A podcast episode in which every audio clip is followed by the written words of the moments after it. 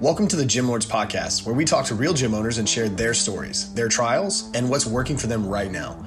To apply to be a guest on this podcast, click the link in the description. Hope you enjoy and subscribe.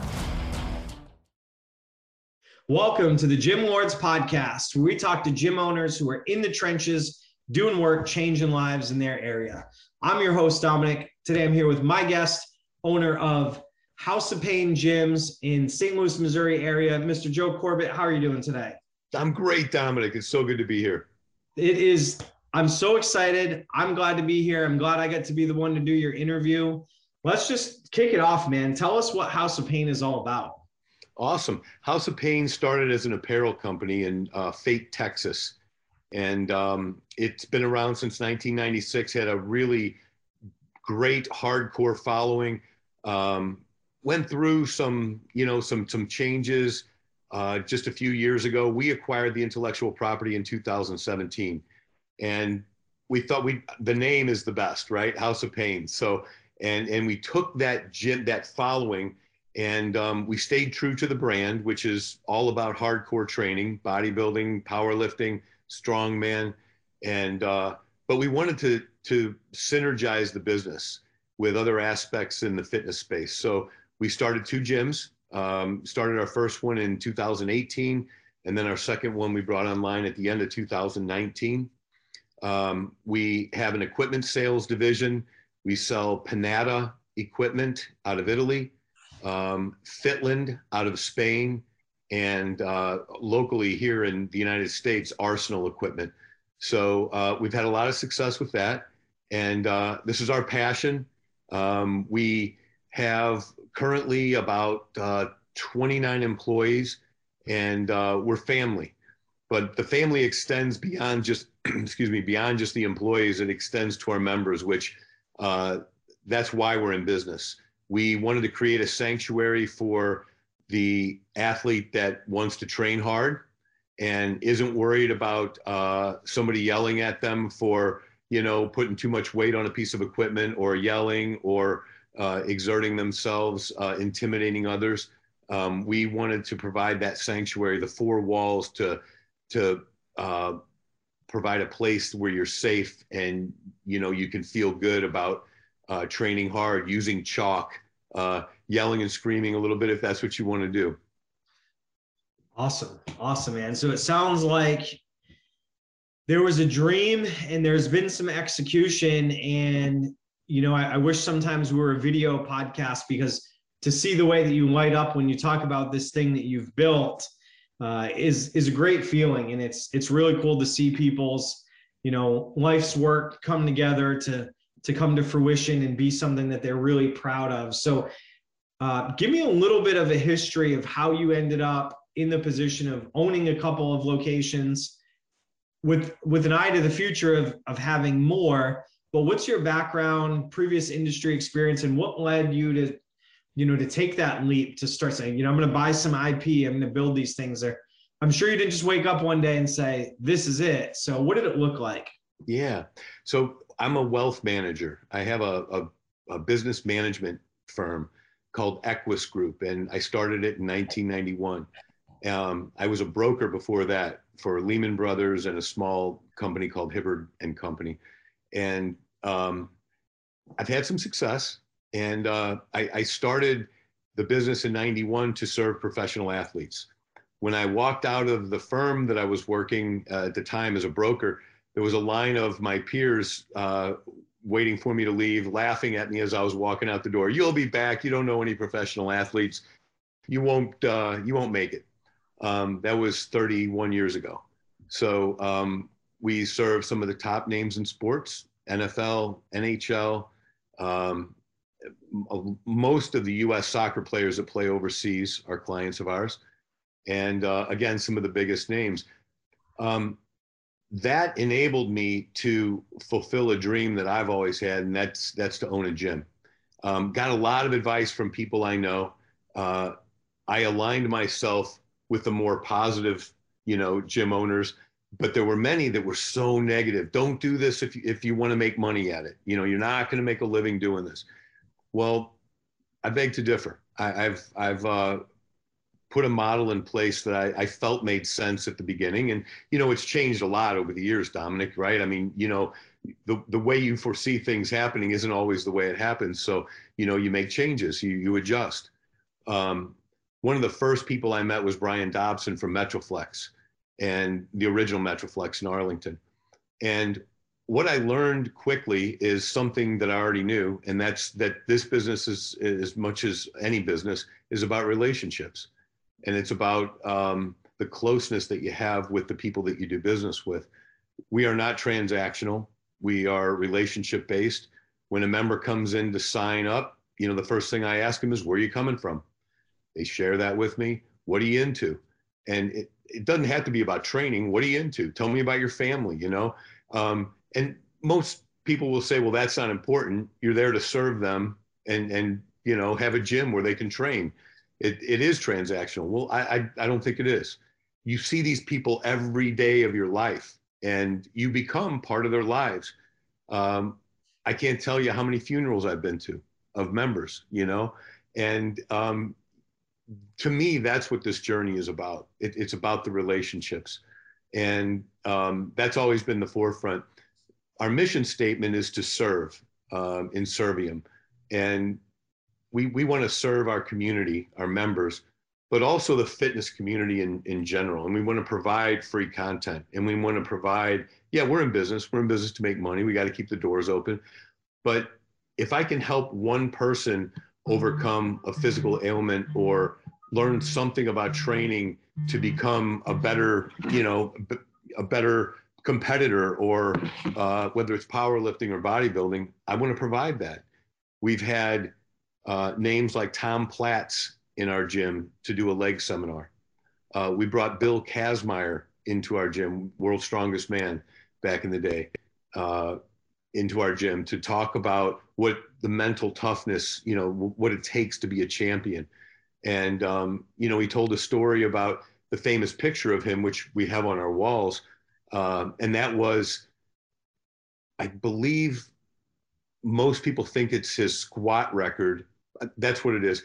He's squatting, and most people believe it's his, his the world record for for a squat. It's actually not. Um, the backstory to it, he told, was that he actually set the world's bench press record right before that picture was taken. Um, he ruptured Nope, I, I, I know what it is now. Sorry, Dominic. I That's all right. No, man. That squat, that squat was not the world record. He he did the movement and he ruptured a quad. Oof. They carried him over to the bench where he set the world bench press record.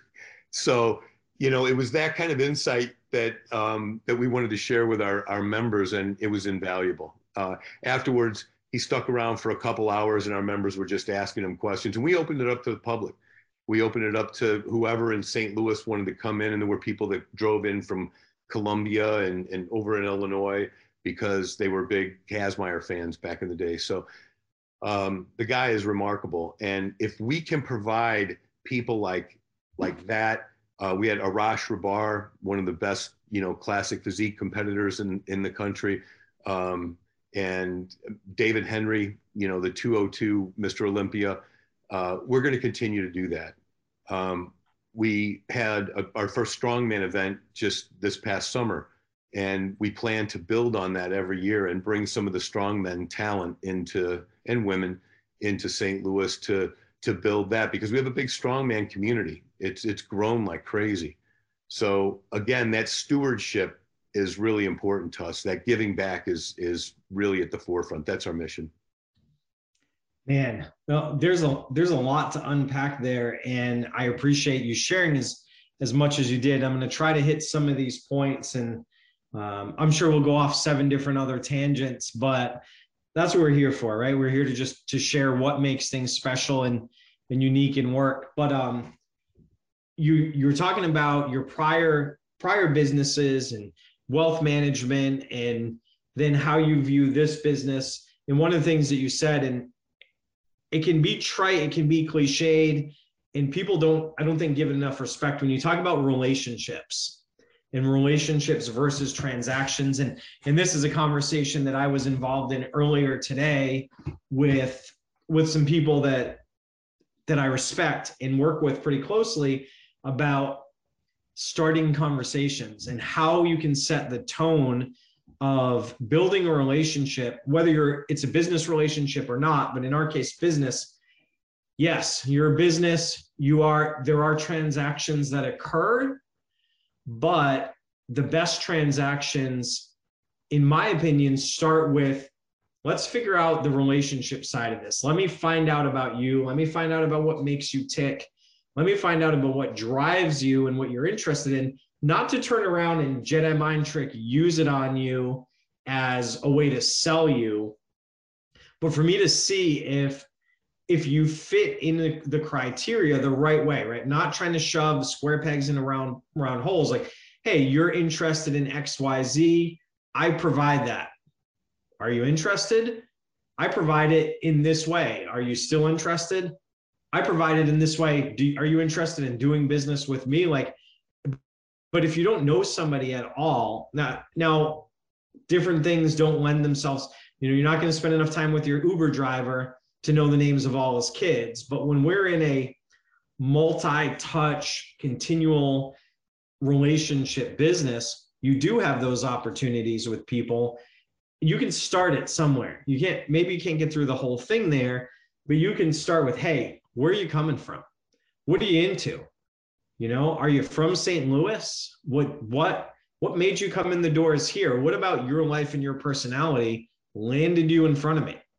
Because nobody ends up there aren't I don't believe that much in coincidences. Honestly, it's like what things in your life led you to be in the position you're in. We don't always know, but if you start there, I feel like it sets the foundation for for so many better things to happen. Some of those things look like sales, some of those things look like going to weddings and funerals, right? Some of those things look like, you know, any number of other relationships, but it's so easy to say, oh, I'm in the relationship business and then not do anything about it. Yeah. It's like, or I'm in the people business. And you're like, but then you you somehow forget that you're you have to deal with people and uh, I don't want to get too far afield, uh, but one of my favorite authors, modern authors, is Simon Sinek, and he's got a great quote that I love when he's and it's it seems so simple, but he says, "Numbers of people aren't people; they're numbers." And when you really let that sink in, it's like shit. All right, let me let me examine the way I deal with these things. So I really appreciate you bringing that out and that I'm sure there's no coincidence that your tactics, the way that you build relationships, the way that you care to start with, is probably what brought you success on the wealth management side and led you to be able to do this next thing. So, um, yeah, I mean that's it's super powerful, and there's a lot of things that you had in there, but that just stands out to me so much because a lot of people talk the talk but don't walk the walk, and it sounds like you said it. Built it into your business and you can't avoid it. So thank you for that. Absolutely. I want to run into how that plays into the continuation of your business and how it's executed. So you have to start things off with a relationship. You have to start things off with knowing enough about a person to make the decision if you're both a good fit for each other. But once they are, you have things in place in your gym to make it welcoming, to make it inclusive and exclusive in some ways. There are things that you welcome, things that you don't welcome, but it all seems aimed to me for the time we've spent together towards these are the type of people, these are the tribe that I'm building, this is what I want. And these are all the things I'm going to put in place to nurture and protect it. So, give us a little bit about how you've built that into the workings of the gym. Sure um, all of our staff is trained by me or one other person. And uh, my partner in this is uh, my significant other who uh, I've been with for a few years. And she um, brings, I want to say this the right way, she brings uh, something that I don't have, and that's detail. Um, I'm, I'm, you know, macro looking at things from 50,000 feet, and, and she's down in the trenches and together we're a pretty gosh, gosh darn good team. And um, we, we train our employees uh, to treat each member, potential member, as a human being and not as, as a number or a dollar sign. And I know that's corny and cliche, but it's the truth. And um, the most important thing to us is we show off our gym. When people come into the gym and they want to know what we have to offer um, and why we're 50 bucks as opposed to the $10 or $20 uh, gyms, you know, the low cost models, um, who I've been very critical of.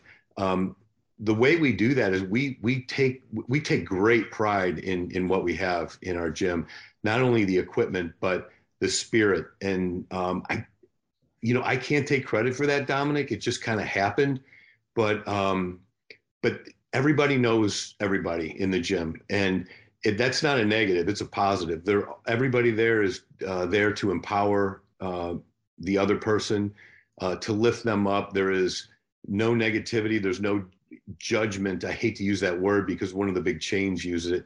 Yeah. Um, but but truly, we're not there to judge anyone. Um, again, if if you're, I told you before, we have a big trans community in our gym, and uh, they're there because they know they're safe. They're there because they know that they'll be supported and not be judged. And um, they had the courage to walk through our front door, and uh, they'll be treated with respect. And if you know, if anybody doesn't treat another member with respect, they're gone. Um, and we, we have terminated memberships.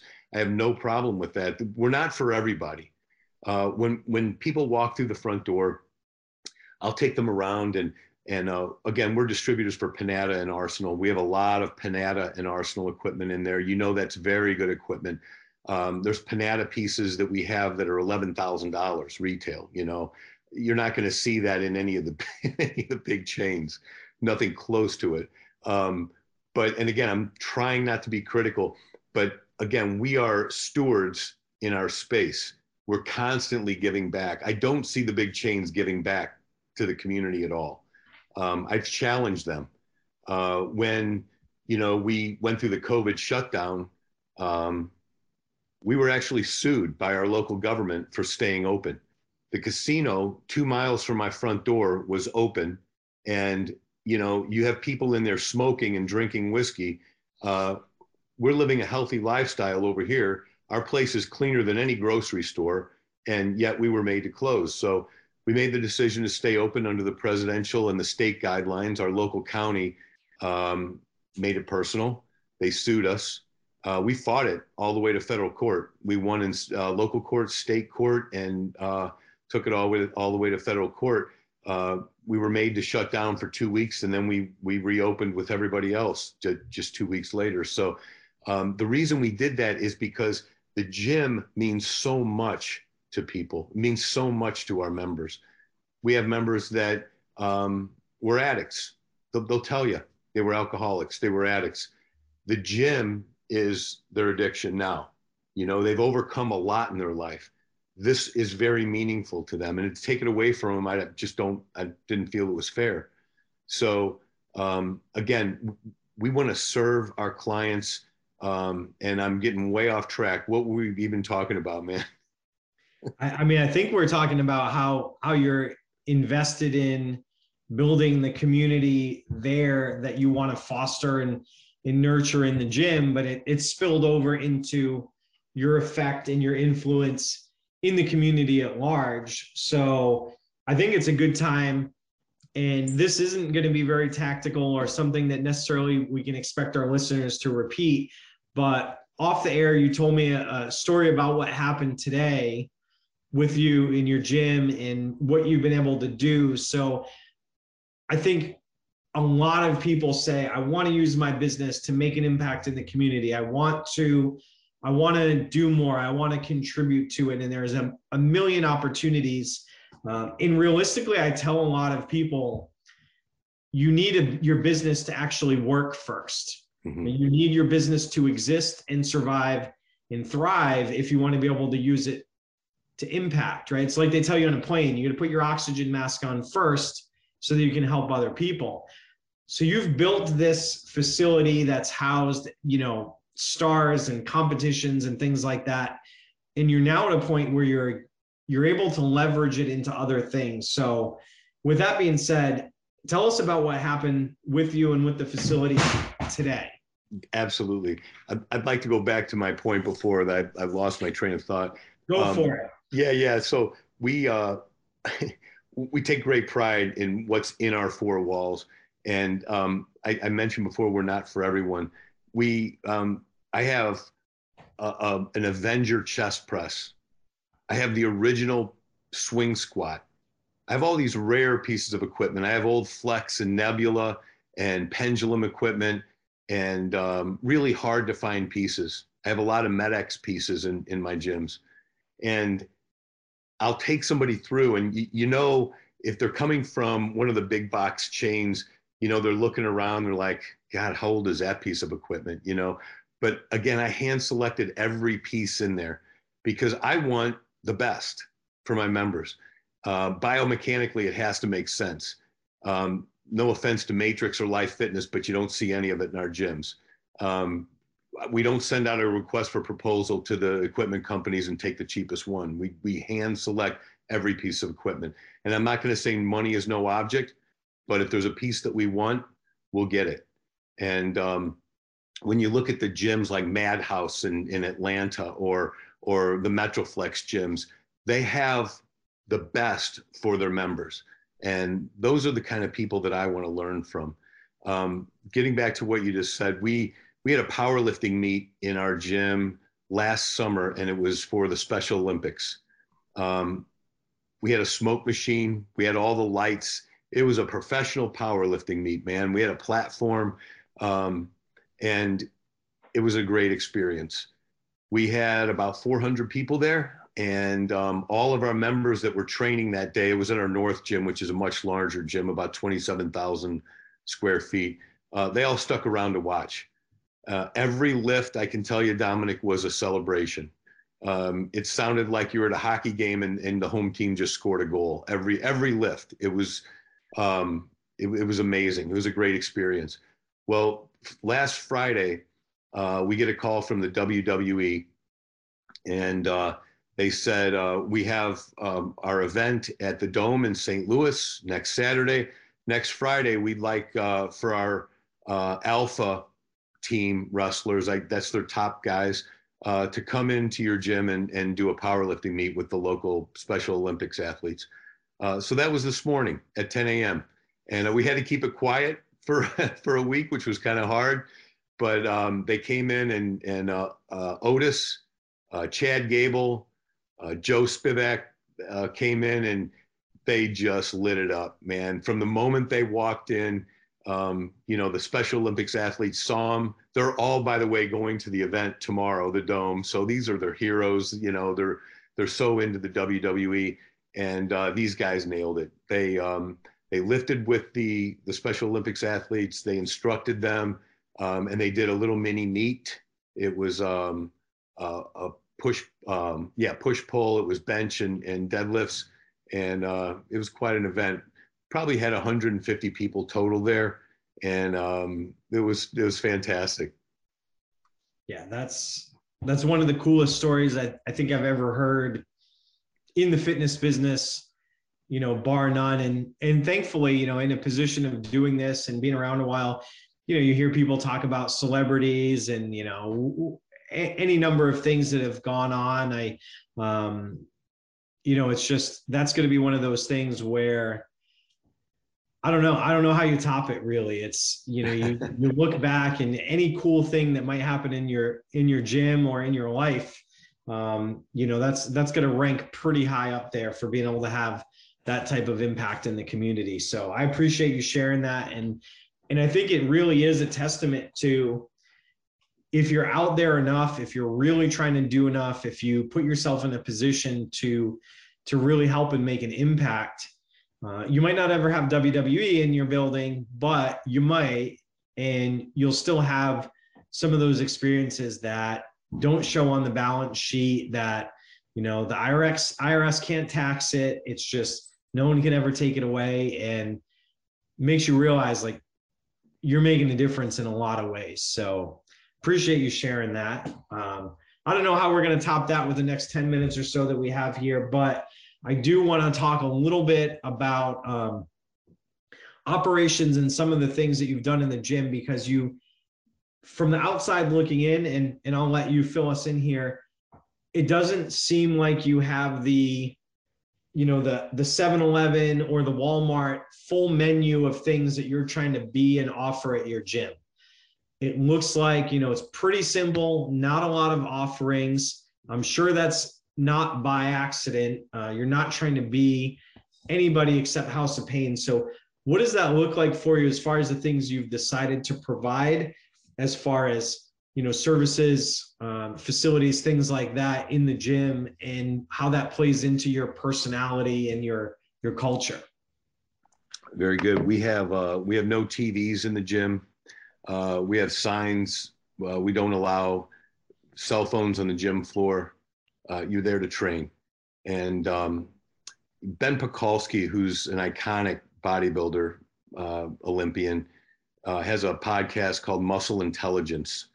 And he talks very consistently about giving more and about creating value and never asking for anything until you've you've given that value and um, I feel like we give it freely, and uh, that's who we are. Uh, if if there's a, a, a bar that that some of the power lifters want to use to train, I'm going to go get it. If there's a you know a piece of equipment that that we can afford and it's the right time and you know the members are consistently asking for it we're going to go get it um, our culture is uh, and Dominic, we have we have high IFBB pros and and you know world class power lifters that that lift in our gyms. Um, but I don't think that's all unique, all that unique. There's a lot of good gyms in every city that that have those things. Um, but and what we have is we have a community, and and that community consists of those athletes, and it consists of the 65 year old accountant, you know, that that works 15 hours a day and finds time to come in at four in the morning and, and train or or eight o'clock at night to train and and lives the lifestyle. And um, that's who we cater to. Uh, we we don't offer a lot of the ancillary. We don't have massage chairs or anything like that. Uh, we have again self-serving but we have what i believe is the very best equipment offerings um, an atmosphere that's conducive to training hard and winning. And, um, and I believe that we give m- much more than um, uh, we try to just give more and more. Um, I, I, also, um, I'm not trying to outdo anybody or compete with any, any other gyms. You used a good term. I mean, we are who we are. And um, we built our model so that uh, you know, we were we were going to be we had to reach a certain uh, level of membership, and then we would be profitable. Well, in the Chesterfield location, our first location, we were profitable right away. In fact, I, I purchased a building. Um, I didn't want the big rents, so I purchased a building. Um, it was only 6,000 square feet. We outgrew that in eight months. The building became available right down the road. Um, I put a letter of intent on that. I put my building up for sale. I had a contract on my building within pretty quickly, like three weeks. Um, and then I entered into a contract on the building down the street, which is where we are now. And that's about 15,000 square feet. Um, so, you know, the second location took us a little bit longer to be profitable through all the COVID shutdowns and, and the restrictions. It hurt us. Uh, it hurt us considerably. Um, but we survived. We're in a great place now. Uh, we've had we've got uh, plans for expansion, but our model is very specific. And um, again, we're not trying to be, you know, a, a, a big chain, a big box chain. We're not trying to compete with them. We're much better than them. Um, and again, self-serving, but I'm not sorry. It's uh, we we have uh, supplements and we have our House of Pain apparel in the front of our stores. Um, and for those gyms that don't uh, that say you know we don't do apparel, we don't do supplements. I, I really encourage you to rethink that. Um, we sell wholesale to a lot of gyms. Uh, our apparel, House of Pain. It's a you know iconic fitness brand. Um, we sell five thousand dollars a month in apparel in each of our locations, And um, we're not like merchandisers. We're, we're not Lululemon. You know, we're we're just a gym. But uh, people want to support your brand. They want they're they're proud of where they train. Uh, if you give them a reason to be, and um, our members support us. I know uh, I have many friends that are gym owners. Their their members support them. Give them the opportunity to opportunity to support you. Uh, the ready to drinks we do about twenty five hundred dollars a month in in red, just ready to drink. You know, uh, energy drinks and the you know the the lean body and the MRE protein uh, ready to drink shakes. Uh, we don't have a smoothie bar or anything like that, but you know we we pay the utilities just with a hundred square feet, ten by ten space in the front of our gyms which is just apparel and and some supplements.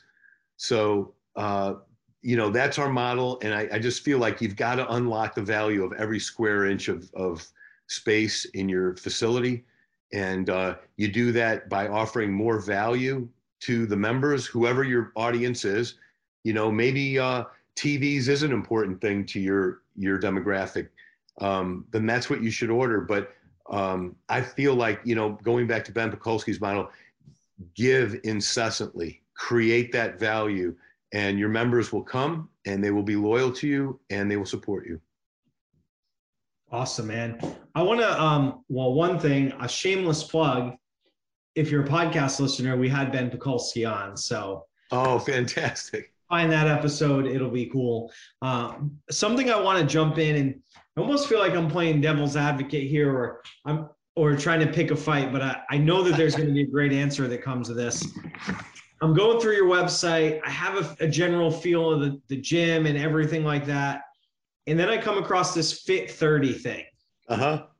And I can't figure out where it fits in. So, so give me the the scoop behind that and how that how that works in with everything else that you're doing. I'm certain that it does, but it sticks out like a sore thumb, and I need to know how it works. I'm glad you picked the fight, Dominic. I know that I know that I uh, I know that you're armed for bear here. So oh man, I have an answer for you. So, I'm sure you um, do.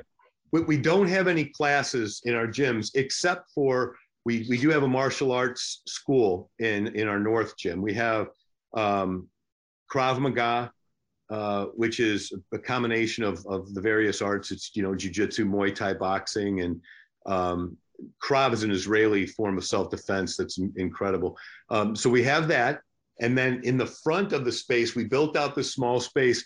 And um, I got to use this term. I know it's a corny term and it's probably overused, but it's aerobics on steroids. I mean, it's it's weights, um, barbells, kettlebells, and uh, it's it's it's hardcore training um, for the the pe- the people that like classes, and um, it's intense.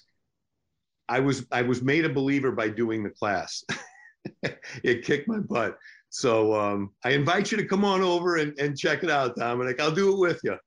Oh yeah, I'm sure that that would be a good time. So, is it is it something that came up after the fact, after you had built it out? Was it someone else's suggestion? Uh, how did it come to be as part of the business and, and to, to the degree that you're comfortable sharing, how much of your business model would you say that accounts for? Is it, uh, it's clearly not an afterthought because it, it's built out and it's there. And I, feel like you don't treat anything that way, but is it, where does it fall into the grand plan? You've got it at one location.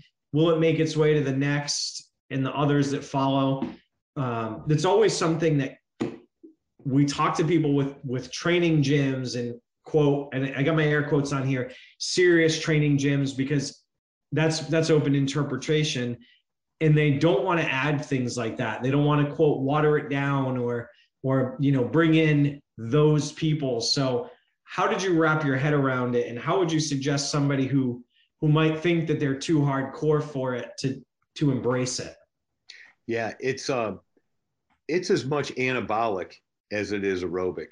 Uh, this program is. It, it's really not a class where um, you'd want to go and, and take it easy or, or, you know, a lot of the spinning classes, you know, I, have heard, well, you can just dial it down when you get tired.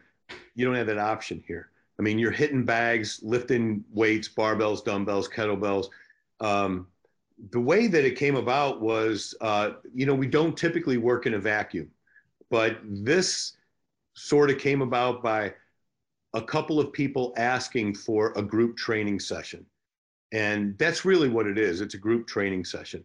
And um, the, we had a couple more people ask, and then a couple more people. So it what it's not in our West gym. Uh, it won't be in any of the future models for you know our plans for expansion unless that community requests it.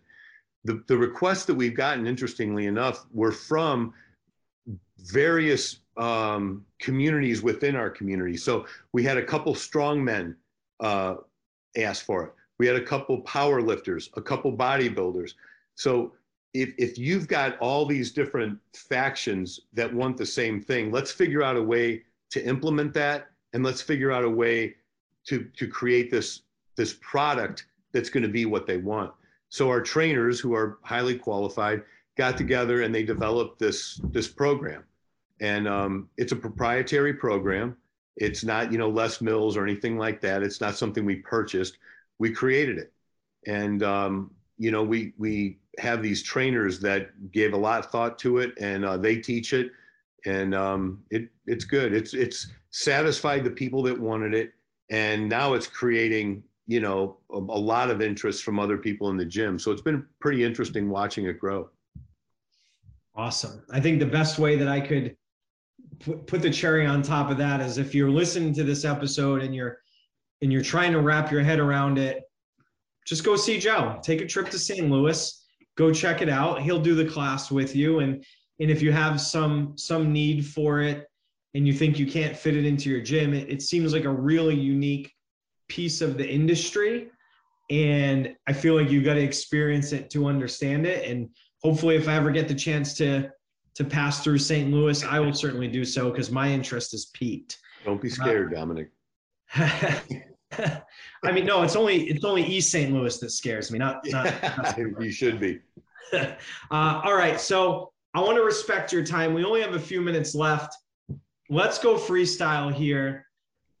If you could impart any knowledge, wisdom, anything that you wish, you know, some I've had guys. They're like, man, I wish I could just get in every every trainer or gym owner's brain and just share this one thing. Um, what what keeps you up at night? What do you wish that people knew? What do you, is there anything that you're like, man, if people just got this, we'd all be better for it? It's a great question. Um, you know, I'm thankful for people like uh, Brian Dobson at Metroflex and Tony Torres in Miami at Iron Temple and uh, even Ben Pakulski with MI40, I learned a lot from training in their gyms. And, you know, those people give, uh, they give a lot to their, their members. I've learned a lot from them. If you have a dream of, of opening a gym, of buying a gym, um, go sit under a tree, figure out the model, and do it. Um, live your life. It's a great life. It's a great lifestyle. I love you know, walking into my gym and the energy and and just bouncing off all the people. Um, you can you most gym owners will share their knowledge with you. Most of the really good gym owners will share their knowledge. Go buy them a beer, you know. Go go in go to their gym and sit down and have a protein shake with them. Ask them for a few minutes of their time.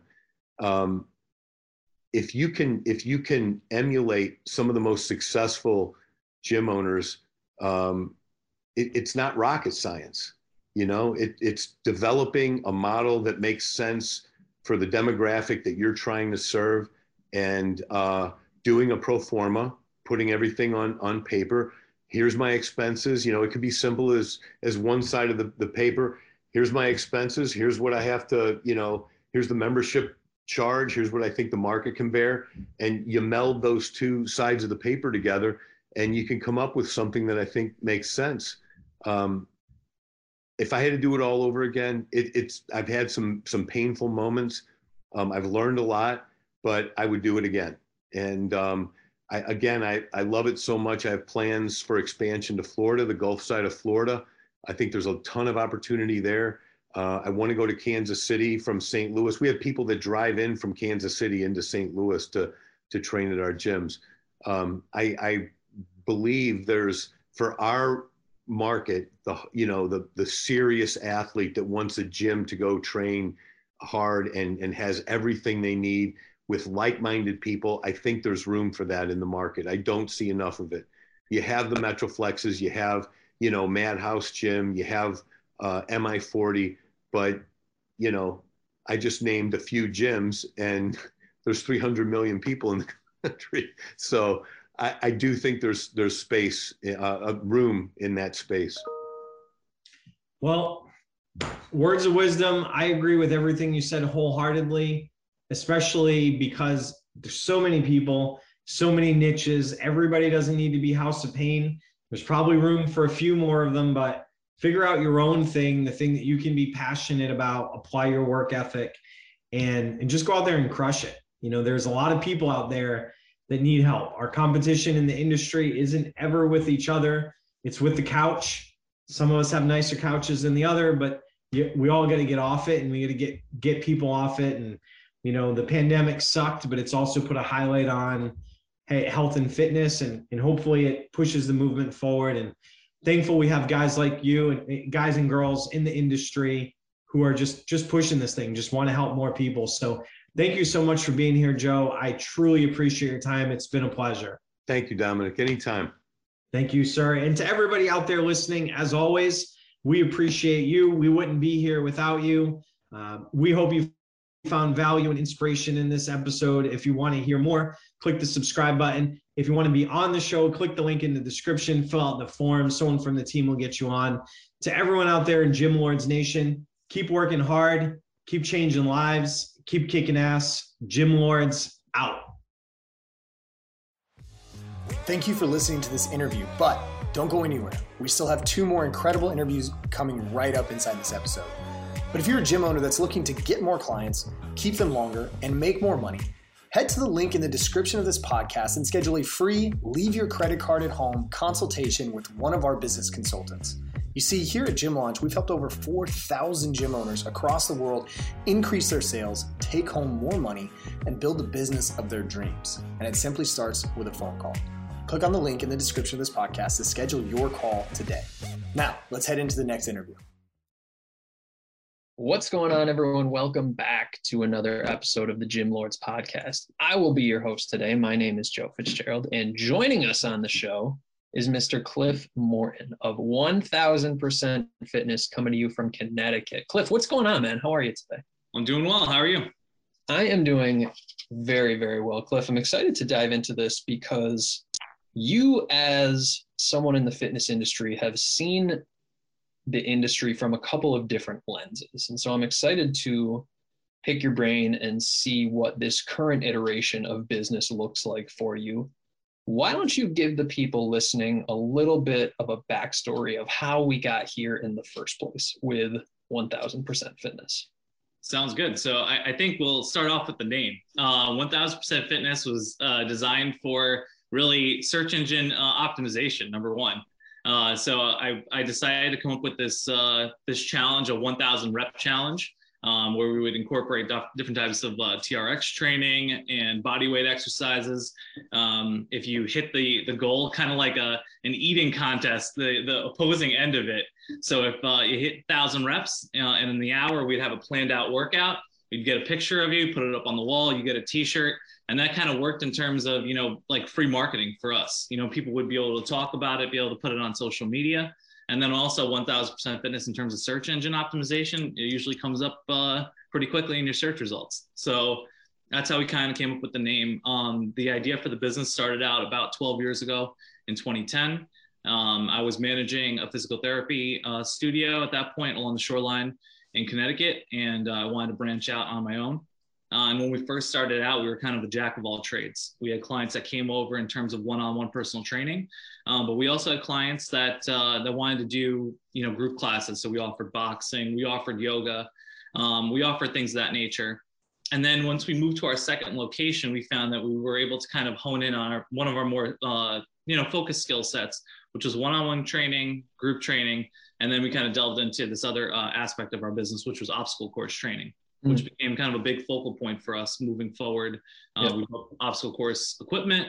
Uh, we brought companies in so that they could do training, kind of like uh, group team exercises, and then that became like a, a yearly thing for us. We would have uh, a group of clients, about 12 of us, would uh, compete in a warrior dash together in Connecticut. Yeah. And, uh, you know, throughout the year, we would do like twice, uh, twice a week training to get ready for it. We would do the uh, kind of figure out what was like a weakness for certain clients, you know, what worked well for certain clients.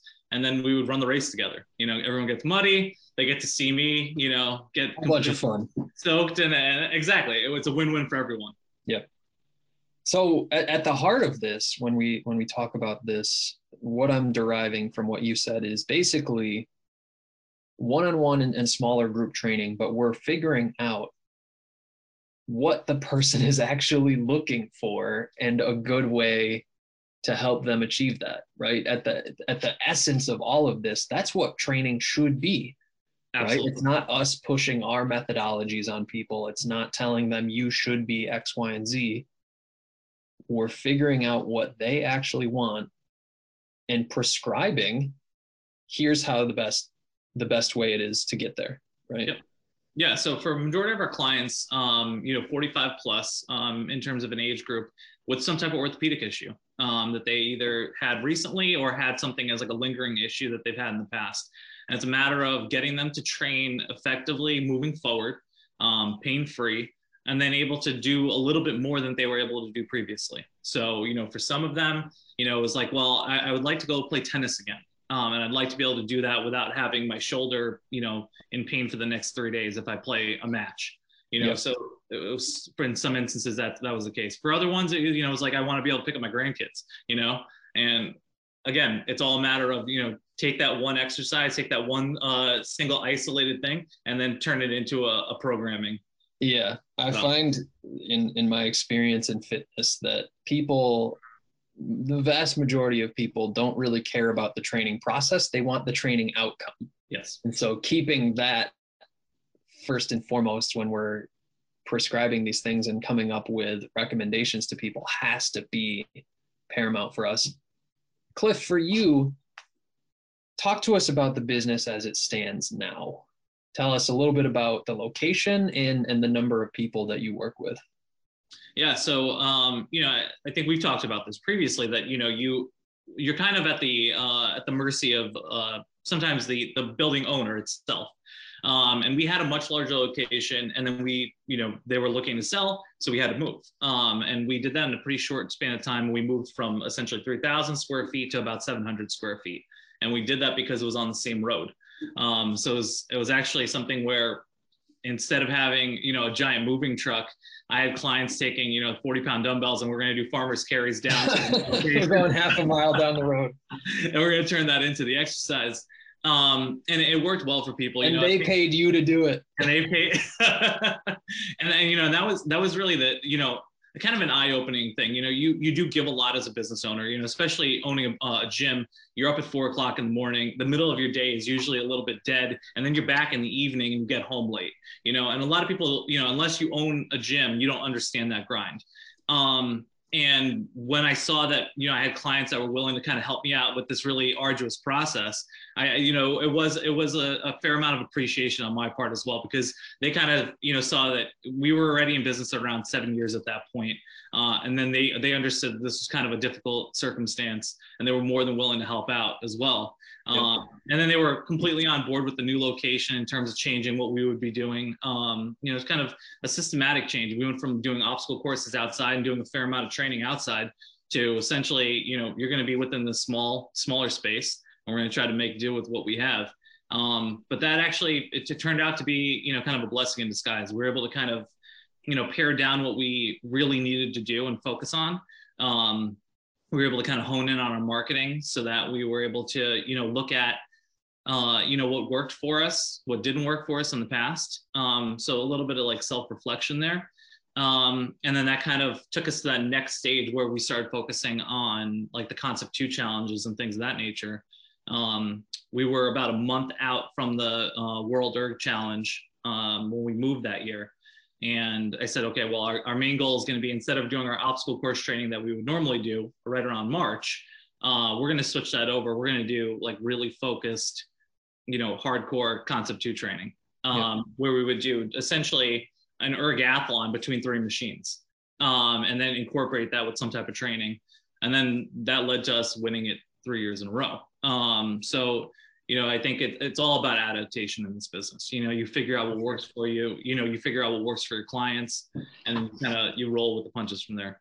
Yeah, and and you like so many other entrepreneurs and, and gym owners in our industry. You've been in the industry for nearly a decade, but this is kind of like a new beginning for you. Yeah. Right? It's it's this fresh start of perspective. And and like you said, we trimmed some of the fat. We we figured out what our core competency is. What do we do better than anyone else? Let's double and triple down on that and rebuild this business, right? With the idea of growth. Mm-hmm in the long run. You mentioned being able to focus in on your marketing. Walk us through what that means for you because marketing in our industry can mean a whole host of things. How are you guys bringing in new leads to the business? Yeah, so I mean, again, in a similar way, um, when I first started out, uh, our marketing plan was actually geared towards um, one of local newspapers. Uh, they contacted me and they said, "Would you be willing to write um, an article for us on a weekly basis?" the fitness article and i said absolutely um, so from there um, that was essentially like one aspect of our marketing we would do it kind of like a, um, a very localized version of it. We, uh, i would write a, uh, an article um, in a weekly on a weekly basis uh, for a newspaper. And then you know we would have people cl- uh, contact us you know by the next week you know asking different questions about it and things of that nature. Um, we branched out from there. We um, did a couple of like the daily deals sort of things. We started out with Shoreline Perks. We switched over to Groupon at one point, and then we found that um, kind of by using Groupon, Groupon had like a little side analytics portion to it, which I found really interesting. And we were able to kind of hone in on that part of it where we thought a majority of our clients were going to be coming from Guilford and Madison, um, you know, uh, higher, um, you know, um, uh, household income and from there, we actually found that most of our clients were coming from really a geographic location more than anything else. Um, so once we got rid of uh, the daily deals option, we started doing a little bit more targeted marketing um, in terms of you know using Google Analytics and then using um, our clients to basically be our own uh, marketing campaign. You know, we had we threw out T-shirts for people. Uh, we basically gave out a lot of promotional stuff, but we also use social media a lot more at that point. Um, we had it connected to a blog. So at one point we were doing our workout of the day on a blog. We would also then cross promote that on uh, Instagram and then on Facebook. And that worked pretty well for us, you know, brought down, you know, in terms of our ROI on it, I mean, there was essentially no investment on it aside from time. Um, as compared to, you know, your traditional marketing of 10 years ago, where, you know, you're putting out an ad and then kind of hoping for the best. Mm. Um, this allowed us to really get uh, analytics on like a daily basis and really understand you know where most of our connections were coming from. You know we found that with facebook people were clicking on a lot of stuff but we weren't getting the kind of engagement that we were hoping to get. Whereas people would go onto the blog oddly enough and then contact us through there looking for training. Yeah. Well like we said i mean marketing at its best should be more of a toolkit than a singular tool. The mm-hmm. more things that we have in our arsenal the better we can accomplish the job the job being bringing people into the business, right? To your point, Facebook likes, Instagram likes, shares, all of these things are great. But if it doesn't result in clients and members at the end of the day, then we're kind of just spinning our tires.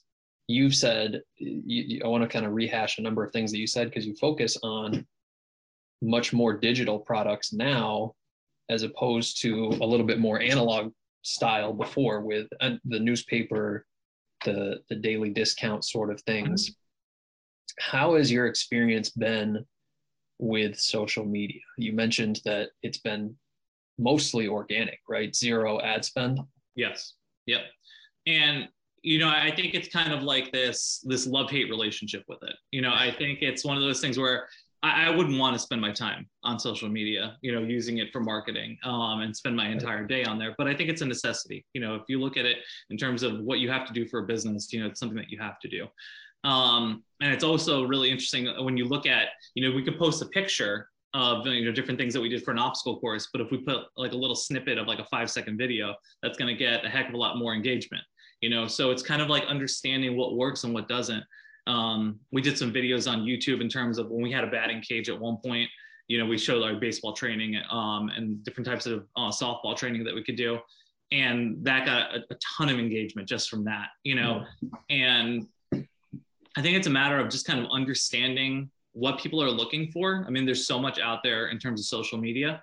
What's going to grab their attention and what's going to be something that turns them into a potential client. You know, it's fine and well to have people looking at a ton of your videos, but if they're not coming in the door and looking for training, then then it's kind of like, well, what are you really spending this time on? Yeah, uh, uh, and to your point, a necessary evil. But if the vast majority of fitness seekers are going to a handful of places, being Facebook, being Instagram, being Google, we need to be there. Absolutely. Right? We're not a very good fitness business if we don't have fitness business customers. And so we need to be where those people are in order for them to even know that we exist. Obviously, we talked about the goal of all of this being bringing in new members this being a, a, solo business, you're running this on your own right now. How many people do you bring in in a given month in terms of like an initial consultation? What is the what is the the leads that we generate? Uh, it's anywhere from five to eight um, on a given month. Um, you know, as we get towards uh, you know April, um, March and April, it's usually like our busiest month. We're close to the shoreline you have a lot more people that are uh, coming out from the cold and from hiding out in the uh, the New England weather, and then you know reemerging because uh, we're on the shoreline. Um, and you know from that, um, you know it's always this interesting dynamic of you know you you can always tell when people come in the door for the first time. You know, is it this hesitancy because you know they this is a new place for them, or is it hesitancy because they really have no reason for being there? They really do not want to be there to work out. You know, and for some of those people, you're going to be able to convert them. You're going to be able to change their mindset about it. But for other ones, it's, it's a matter of, you know, if someone's coming in the door, I want them to leave, whether or not they sign up with me, um, feeling as though they had a good experience. So you know, I'm not gonna I'm not gonna have someone uh, you know the first time in and just put them through a grueling workout and just like, hey, hey, this is this is what it is. This is what the we gauntlet. offer. You know, I, I, joke that like it, it's like a part-time therapist. You know, ha, you know, for sure. a lot of a lot of the business. You know, you're trying to you know develop this connection with people, and I, I think it's you know it goes both ways. You know, there's some difficult aspects of you know running a business, and I've had clients that are that I've had for ten years that are you know you know, great at kind of, you know, bouncing ideas off of. But, you know, if you have, you know, a rough instance or whatever, you can kind of talk to them about it. And I think in that same way, um, you know, when someone comes through the door, you want to make them feel comfortable. You want to make them feel as though like this is a place where they can just kind of let down their guard, sure. you know, and then, mm. and then you get the best out of them anyway. You know, that's, yeah. that's the best way to kind of develop that, that working relationship. Hundred percent. And, and Cliff, for you guys, you mentioned five to eight people coming in for these initial consults on average. Of those people how many are signing up to join with you as a, a paying customer? It's usually one to two you know okay. and it's you know it's it's all a matter of like when we had our daily deals our um our conversion percentage was significantly lower than when we just do it through digital. Um for the Groupon it was it was always a matter of you know we were running essentially four personal training sessions. So it was like okay, can you convert in four? You know, and I, I felt like that was a, a, pretty decent amount to be able to figure out, you know, if this was going to be a working relationship that would go forward, or if this was something where, you know, essentially someone was willing to kind of kick the tires and see what, uh, you know, your business entailed. Um, for so, you know, kind of looking at it from a numbers perspective, if they come in and they've contacted us through social media or they know one of our clients, you know, our, our percentage is probably more like 60 to 75 percent at that point. Yeah. Um, we're going. Well, that was that was going to be my question because one to two out of five to eight people is fairly low, but you you kind of put an asterisk on that. Yeah, because you're if you're going with the Groupon conversion, I mean, you're talking probably less than it's like five to eight percent con, uh, conversion rate on that. Yeah. You know, and and it's just the nature of it. You know. Okay. And so one to two new clients in any given month on average. What does that look like in terms of the the future goal for you guys? Is there a target number or at least what you think you can handle with the current systems, the current systems being you doing all the training? Mhm. How many clients do you think that you can handle at least as of now? Yeah, so I think that the next phase of it would be some type of expansion, um, where it would allow for us to be able to take on more clients and then also have more trainers on board. Um, a little bit more in line with 1000% fitness, you know, our version 2.0, uh, where we had a larger location, we had obstacle course training and things of that nature. Um, it would have to be something that would fit that bill. Um, in terms of just doing the one-on-one training, uh, I feel pretty comfortable in the kind of um, place that we're in right now in terms of how many clients that we have and you know the, the type of clientele that we have and you know in terms of a lot of it's the understanding of you know if you have someone that's on a you know paying each year um, and you know that they're going to re-up you know it's understanding those cycles of the business as well. Understanding you know like how when will you have an opening and like one of those key time slots you know 5 a.m 6 a.m time slots? You know if you have regular clients every single day of the week during that time then it's it's all good and well to put out the marketing you know and, and try to bring in new clients but if you don't have those time slots that are going to work for them you are limited as a sole proprietor Yeah, as goes the the sort of double-edged sword of traditional one-on-one PT, right? At a certain point, we can either increase the amount of money that we're charging or work more hours, and that's really it. The workaround since then has been kind of what you've been doing in in smaller groups or semi-private of one to three, one to Mhm. four, one to five, maybe, and and being able to to pair people up in groups a little bit like that. Has there been any kind of thought process or internal brainstorming of switching to a bigger focus on that sort of model? So we always looked at our group training as kind of like a um, a- another way for our one-on-one training clients to kind of get in some extra sessions. Um, Right. A majority of our clients, you know, aside from maybe less than a handful of them, did one-on-one personal training as well. Um, So then they would also join in on, you know, maybe three or four classes over the course of the week in, in terms of smaller groups. Um, and you know, it, it is it is a good way to kind of develop this community aspect of it as well um, where people get to meet others, um, you know, and then Yeah, there's that accountability part of it too. You know, of course they want to show up for training if they have to pay for it and if you know there's a trainer there, but they probably feel even more responsibility if they know that they're going to have to you know let the other person down that's going to have to do 2000 meters on a row because they're not splitting up the time on it you know and they're going to have to hear about that the next time i Yeah. think you know when you start going into group training that way it does start to build up a little bit more community and i think you know once we were doing the obstacle courses and things of that nature you know that all kind of works together hand in hand with that you know you develop the community aspect of it but it also kind of builds up your group training as well Yeah. There's a there's a gentleman in our industry, Alwyn Cosgrove, who has been a big champion and a proponent of semi-private as the main model and PT being used sort of a la carte. And and he talks he, he had cancer a number of times and he talks about when he was going through chemo with five or six people in a room and one nurse in charge of keeping these people alive. Mhm. And he resorts that back to PT one on one or in a small group. And he's like, man, if, if we could do this, if the medical community can do this when lives are on the line, we can probably benefit it from it in fitness when the stakes are a little bit lower.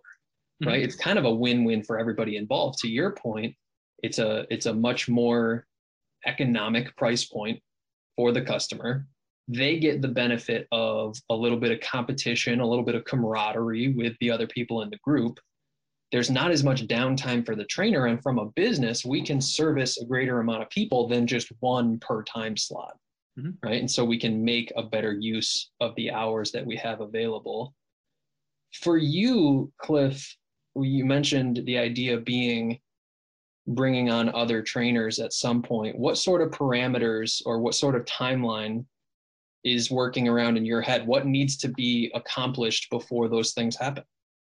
I think one of the more difficult things has been, you know, when you own your own business and you're a sole proprietor, you can't, you know, do a multiplicity thing and then clone yourself, you know. Mm, there's only so many hours in the day. There's so many hours in the day. And then, you know, in terms of, you know, I tried I tried a method where I would I would meet the client for the first session, you know, and we would develop this rapport and you know i would take them through it. And then i would pass them off to another trainer that we had.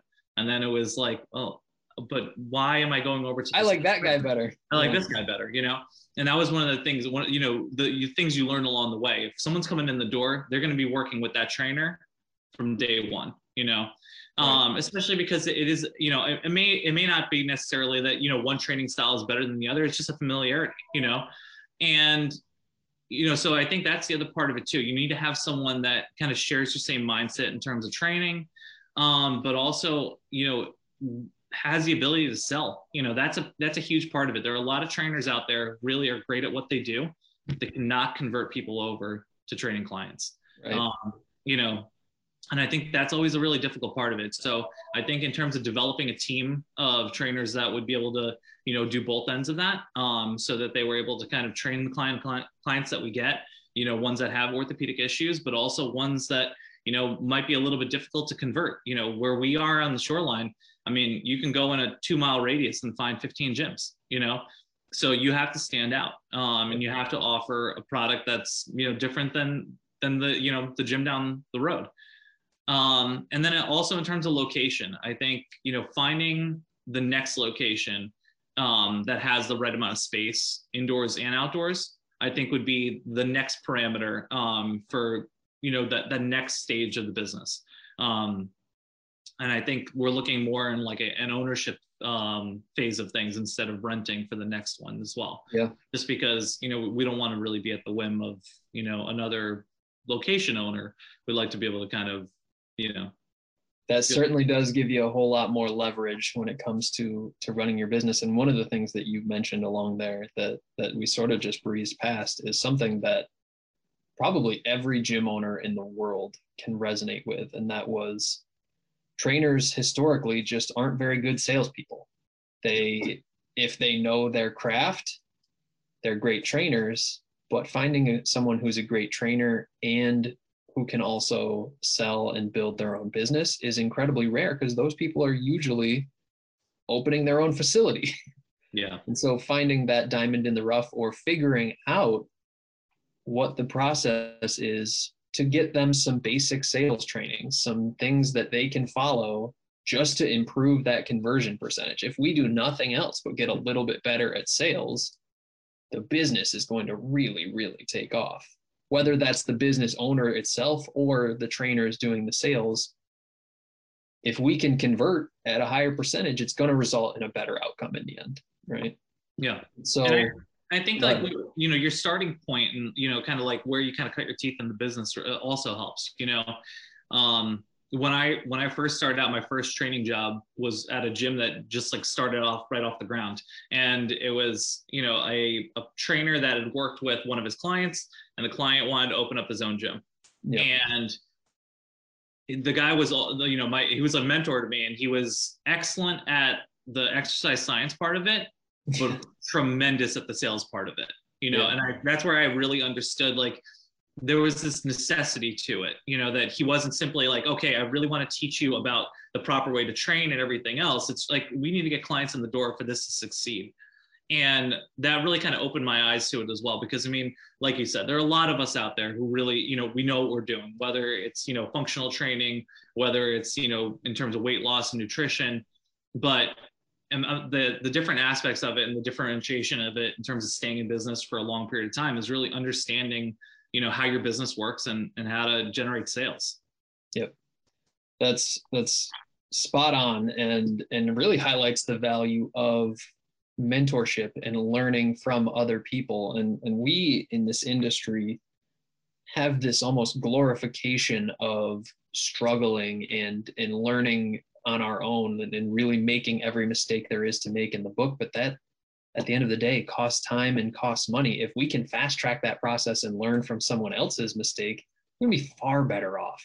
in the long run. And yeah. it sounds like that's really that's a really good overarching theme to this whole interview, right? Yeah.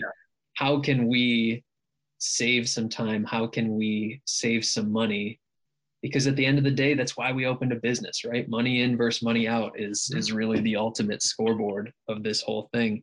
Cliff, I mean, you and I could could go back and forth on this for hours, but as we approach the end of our time here, where can people find out a little bit more about this? Where can they find you on a website or social media? Yeah, so they could find us on 1000percentfitness.com. Um, they can find us on social media on Facebook. Um, they can find us on uh, Instagram as well. And uh, on our blog, uh, The Daily Sweat. Um, it's, it's, also our blog that uh, you know has our recipes on there. It has our juices as our workout of the day that people complain about when they have to do too many kettlebell swings. You know, it has everything that you need. All things that people are bitching about that they actually love anyway. Exactly. Exactly. If it's if it hurts and you know you're you're not really a, a fan of it, in all likelihood, it's probably good for you. It's like the old Jack LaLanne uh, saying, you know. Yeah. If it tastes good, spit it out.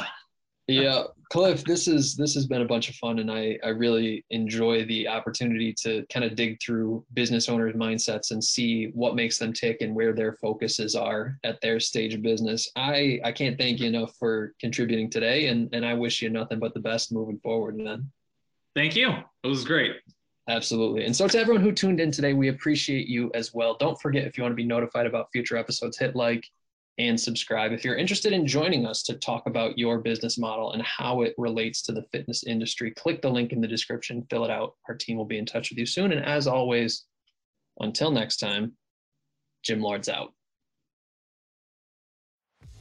Thank you for listening to the podcast so far. Don't go anywhere. We still have another episode coming right up, right after this word from one of our sponsors. The Gym Lords podcast is sponsored by Prestige Labs. Prestige Labs is the first and only nutritional supplements company built by gym owners for gym owners. Prestige Labs solves the problem that all gyms have experienced the broken inventory model, low commissions, and even lower quality products.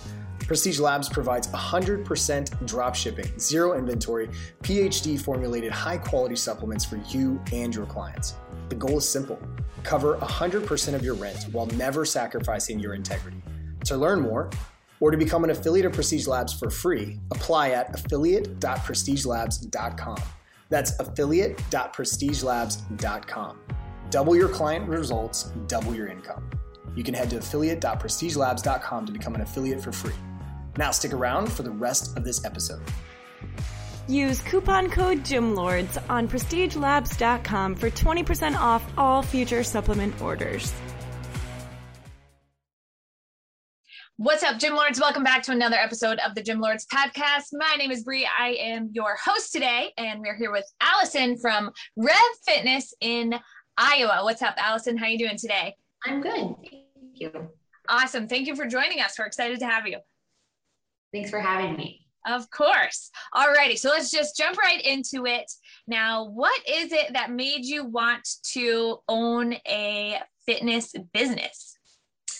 Um, my husband and I, uh, basically from probably after our first child, um, we started building our own like basement gym, and we've just always been very excited about fitness, and we wanted to share it. So I started doing some group fitness at a local gym, and um, you know, then you start thinking of ways that you would do things differently. Um, and so basically, we found a building that looked like a good option and we bought it and we renovated it ourselves. Um, and yeah, so that's kind of that's kind of how it all started. Awesome. All right. So you built it from the ground up. So you well, not, not exactly. So it was okay. a it was a building that had been actually an arcade many years before and had been kind of abandoned. Um, someone in town had purchased it and cleared it out so that it didn't get torn down. It's in a it's in kind of a historical part of town. So someone had kind of saved it from being demolished.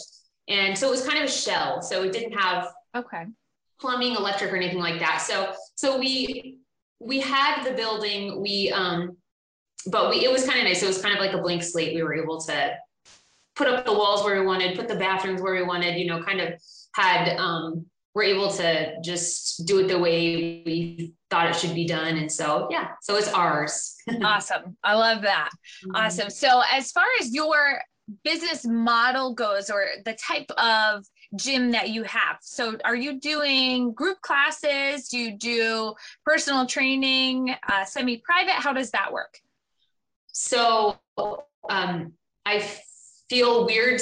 I can tell you what we're doing right now, but we're we're kind of in a spot of transition, but we're not exactly sure what that transition will be. Um, we're, Okay. we're so so um, we used to be group fitness and um, slowly kind of added in some personal training, but currently post pandemic, we're almost all personal training, small group training. Um, we've sto- sort of added in just because of some of our clients um, have asked, we sort of added in some, I wouldn't call it, it's, it's not small group personal training, but just kind of small group fitness, I guess. I don't know exactly what you would even call it, but um, whereas we used to have the type of, we had like a schedule, we used the Mindbody app and people would just kind of sign in and, co- you know, come to class when they wanted. Now it's more of a sign up for a six week session type thing. It's what we're trying right now anyway. Yeah. Okay, so it's a almost like a, a six week membership that people are on right now. Sort of, they sign up for a specific time and day. Um, so we don't have anyone dropping in, I guess you could Okay. say. And um, yeah, so it's it's just it's just it's still I guess it's it's a group, it's a small group, um, but it's not just open to anyone, I guess. So I guess you Okay. could call it membership. Yeah. Right. Okay. And within that group of individuals that you have doing that six week program, are there any other services that they are offered as well as far as nutrition goes, uh, accountability coaching, anything of that nature? Yeah, we well, and and right now we're not really doing. Um, we don't really have anything like that going currently, but but definitely in the past we would do yeah, just sort of like accountability groups. Um, we don't offer any specific like meal plans Mhm. or anything like that. Maybe a um, kind of generalized, I guess, nutrition information, but for the most part, um, just sort of accountability and and sharing recipes and ideas and just kind of Yeah. keeping each other on track and stuff like that. Yeah. Right. Okay. So they're coming into a group session. Is it three times a week, or how does how does that work as far as how many Well, times they're coming in? Yeah. So um I would like I said, we're we're trying things out. We're not even really sure um what what we'll be doing, but what we've what we've just started doing in the past, I'd say two months, we've changed changed it, like I said, to like an open sign-in.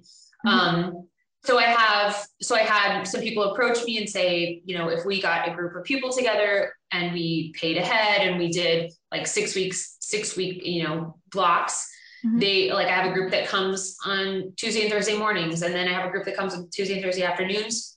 So those are two times a week. But then I have a group of people that um, are there, and they're really people that used to come to class before the pandemic. So they approached me and said, "We would come on Saturdays." So I have a group that comes once a week on Saturdays. Um, we're, Okay. we're hoping to kind of add more in, um, but I'm the person that works at Rev Fitness. So I've, I've been doing so much personal training that um, that's kind of difficult to to add in the groups. Um, but I think I, you know, it may be something that we we do in the, more in the future. We're just sort of trying things out right now. Right. Okay. Trying to kind of feel it out and see what feels Yeah. right post pandemic. Okay. Sure. So, are you the only trainer at your facility or do you have staff members? So my husband and I are owners of our gym, and um, he's always had a full time job outside of the gym.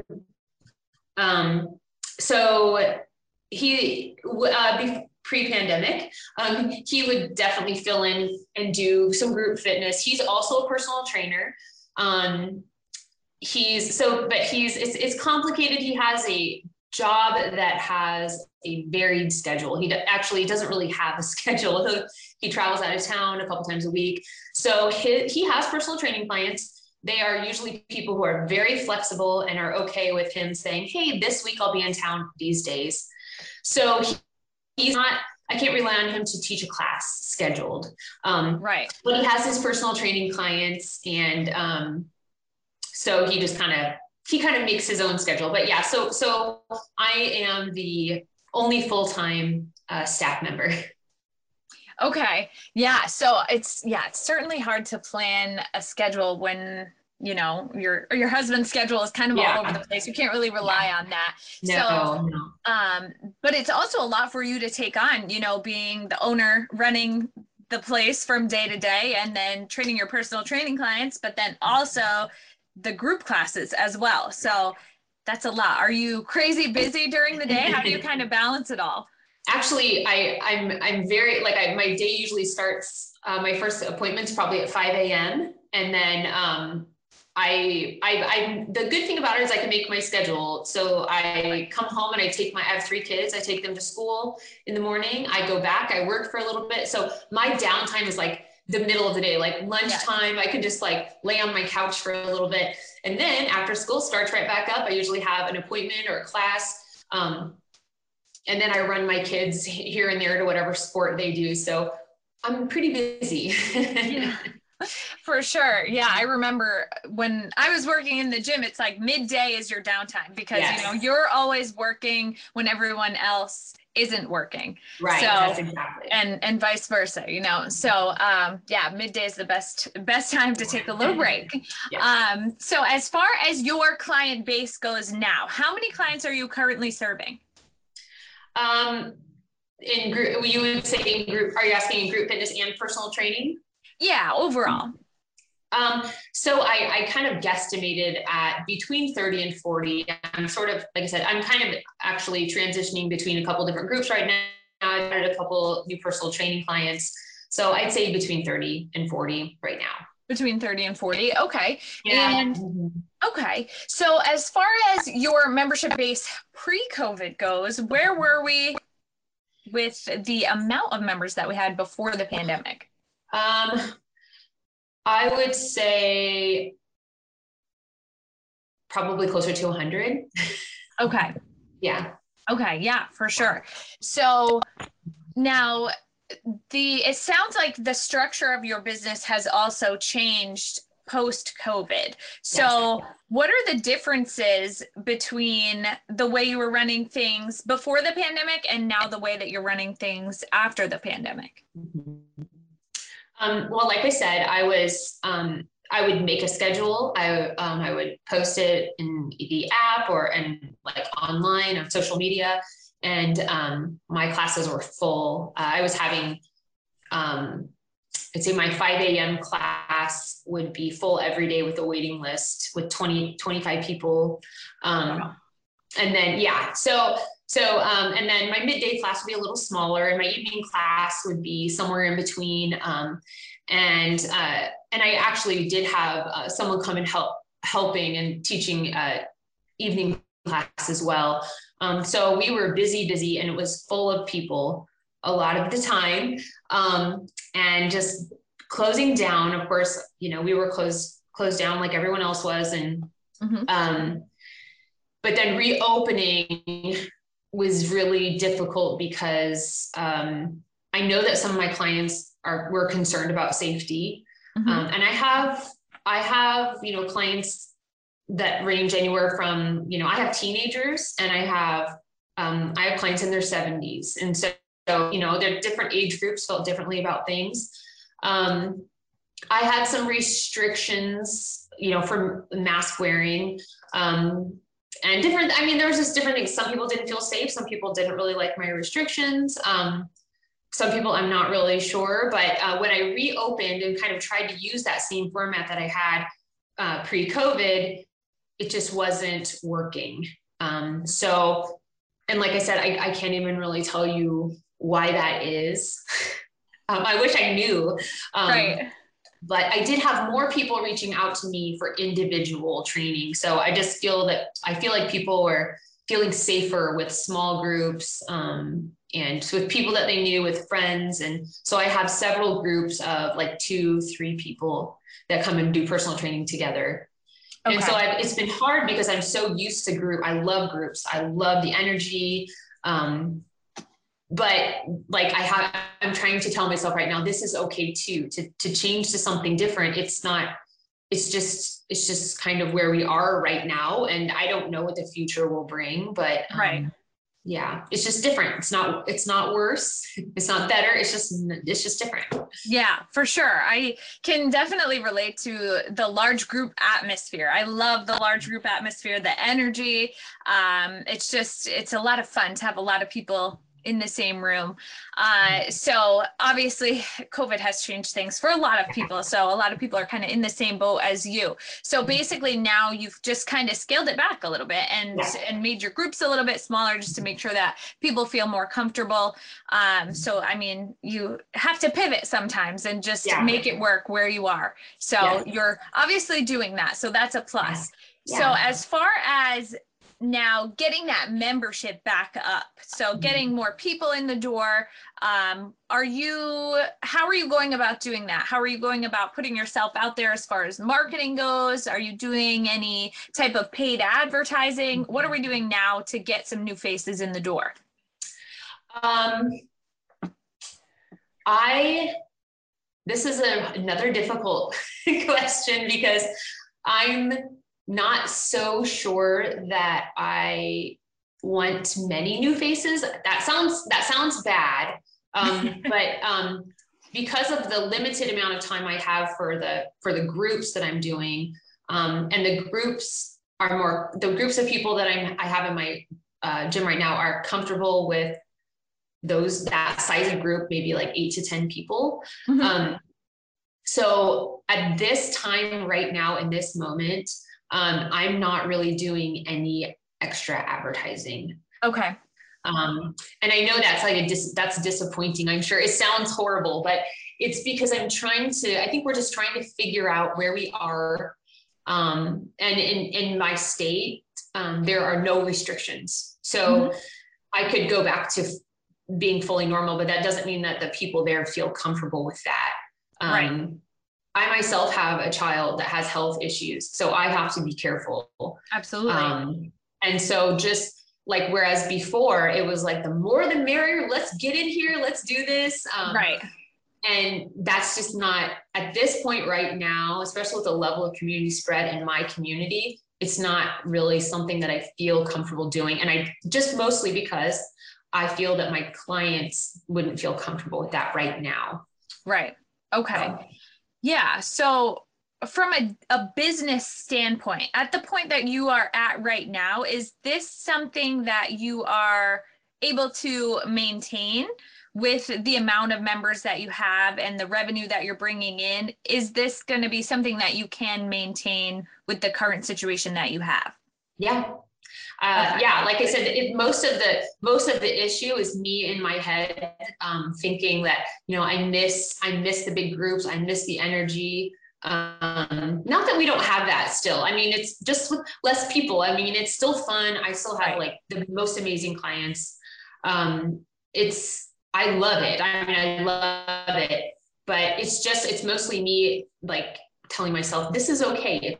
It's different and and yeah, I, I can maintain. I mean, listen, I'm never going to get rich, you know, doing this job in my town the way I'm doing it. Mm-hmm. That's never really been my goal. Um, if I can make a difference in people's lives and um, feel happy and have time to like, you know, take run my kids all over the countryside, right. then I just I'm I'm okay with that. I'm not. I've never really been like I hope to open many more gyms, and you know, I, that's never really been my my goal you know and i i live in a small community. The town that i live in is about 10,000 people. Mm-hmm. so i mean it's not like i'm in a giant city where i'm you know um so it, it is it's it's working. It's different but mm-hmm. it's yeah it's it's working. Yeah. Yeah good. So have you thought about bringing on staff members to kind of help you out and to mm-hmm you know maybe allow some more of those smaller groups to be on a regular schedule throughout the week. Is that something that you're thinking about doing or? Yeah, Well, and and I have you know I have people approach me um, that want to teach their teach their group own group fitness and kind of like you know just maybe not even necessarily work for me, but almost like use my space and Mhm. and um and, we've thought about that and yeah, I definitely am open to um adding people. Um I, I ju- at this point we really haven't done that, but um and we have we have like several family members actually that live in our community who are also personal trainers. Like so um it, it would be it would it would be something that we'd be open to doing. We just at this point you know, we're just in such a weird spot. I Yeah. guess. It's Right. a weird time to be doing a podcast about my business because it's in a space it's never been before. We've never Yeah. been quite in this position.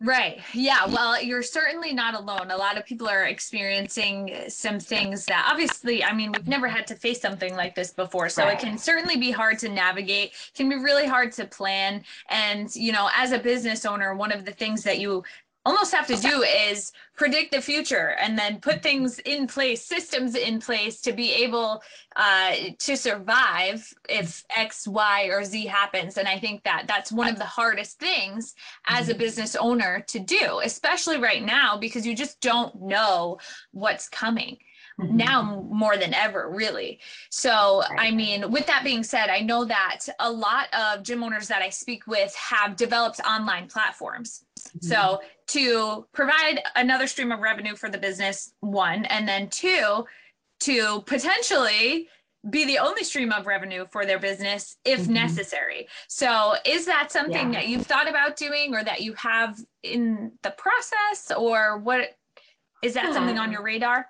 So we we actually did um for gosh how many months i mean i have hundreds of um online workouts that i provided to my to my clients again i didn't really i have i've never really um planned on like just i being like you know instagram famous or anything like that right. but for right. my clients for my clients um, you know during our shutdown time and even um, during the time when things started opening up but um, we weren't really sure about doing group fitness yet we were putting out work uh, workouts every day to our our current clients and they were i mean and they were uh, paying for them like they were the regular group fitness classes you know before so that that definitely helped um, during the pandemic. Um, and of course, when other gyms started opening back up and we were still like not quite sure what we wanted to do, um, you know, that those numbers kind of it it's beca- got to the point where the where the online classes for us and for our clients where it really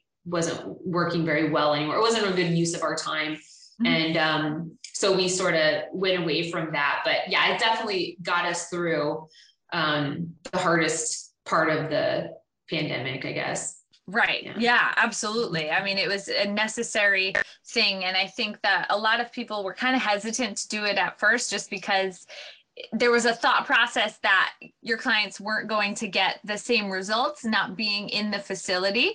So I think that that kind of held a lot of people back. Um, but I know personally, myself, we were doing uh, online training from my facility. And sometimes the people that were doing the online training were getting even better results than the people that were in the facility, which is crazy. So Yeah. um, it Yeah. definitely can be a helpful a helpful tool to have if necessary. So is that something that you're going to continue doing or you've kind of shut it down from now? Um, for for now, we've kind of shut it down. I mean, a lot of it just just for the fact of time management. I mean, I am very busy most of the day, and um, filming and and selfishly filming filming online workouts was probably one of my least favorite things I've ever done. yes. um, me myself in my gym in complete silence filming a workout um, but but that was the thing with with with several of my clients and i mean they were so supportive they you know definitely subscribed to my workouts and stuff like that but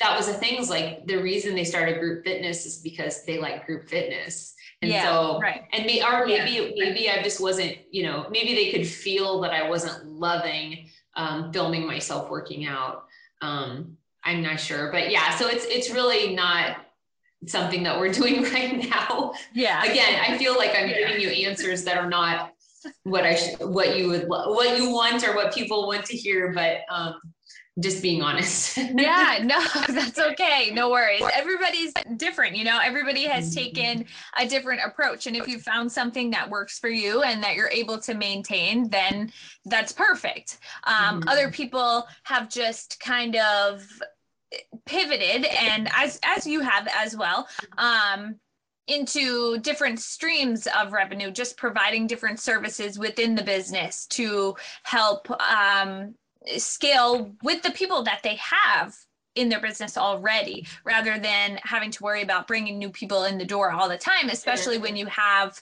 a restriction or the the people that you have in your gym don't feel comfortable with those larger groups. Mm-hmm. So there are certainly things that you can do within the business already to be able to provide maybe that same amount of revenue that you were getting prior to COVID with a limited number of people. Mm-hmm. So there are definitely uh, multiple different approaches that you can take, mm-hmm. but again, if you found something that works for you, then we're glad to be able to share that with other people who might be in a similar situation. So thank you for that. We appreciate it yeah. All right. So as we start to wrap up here, where can the listeners find you on social media? So we have a Facebook page um, and Instagram, and I believe our Instagram handles Rev Rev Fitness Club, um, and we have a website revfitnessclub.com. All right, awesome. So definitely check out Rev Fitness, and if you are in the Iowa area, definitely check it out if you're looking for a new gym. All right. Thank you so much, Allison, for joining us today. We're glad to have you. Yes, thanks for having me. Of course. And to all the gym lords out there, make sure that you subscribe so that you will be updated on future episodes of the show. And in the meantime, keep killing it, and we will catch you on the flip side. Gym lords out. Thank you so much for listening. If you found this content valuable, here's four ways we can help you grow your gym for free. One, grab a free copy of Alex Hormozi's best-selling book, Gym Launch Secrets at alexsbook.com. Two, join our free Facebook group at alexsgroup.com. Three, if you're a gym owner, you can apply to be on the podcast by emailing us at podcast at gymlaunch.com. Four, leave us a five star review so we can gain access to more gym owners and bring those lessons back to you. And as always, tap that button and subscribe to this podcast for more.